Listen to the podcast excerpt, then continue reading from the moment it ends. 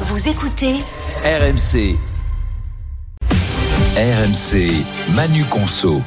Et c'est Guillaume Paul qui est avec nous ce matin. Rebonjour Guillaume. Bonjour Martin. On vous a fait peut-être des cadeaux, évidemment. Euh, Ah c'est, oui. c'est- on est dans le thème. hein. Euh, et si ce cadeau vous plaît pas, dans quelle mesure, Guillaume, est-ce qu'on peut euh, se le faire rembourser ou se l'échanger? Il y a des règles à connaître. Ah bah ça c'est le grand classique, hein, le cadeau qui vous plaît pas, puis forcément vous n'avez pas envie de rester avec, dessus, avec les bras dessus. Euh, alors il faut savoir, les choses se passent pas exactement de la même façon selon que si c'est un achat en boutique ou un achat euh, en ligne.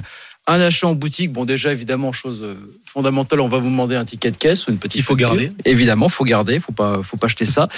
Ensuite, faut que le cadeau ne soit pas trop déballé. Hein. C'est-à-dire, c'est un jeu vidéo, faut le laisser dans le, ce qu'on appelle le blister, ou alors c'est un vêtement, faut laisser l'étiquette. Hein.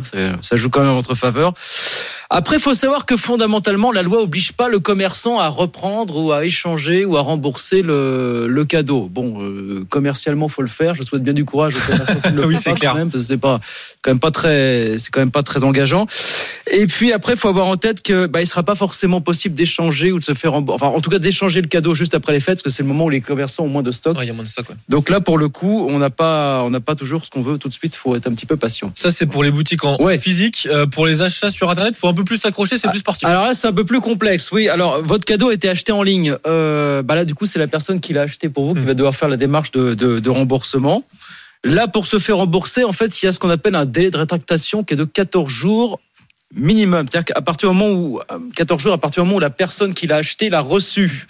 Que là, la date exemple- de réception, pas de Ouais, date d'achat. Voilà, c'est ça. C'est-à-dire que la personne qui vous a acheté ce cadeau début décembre, là, a priori, c'est râpé. Sauf si le commerçant donne 14 jours ou plus. C'est 14 jours minimum, mais le commerçant peut donner plus. C'est pas toujours le cas, mais ça peut passer.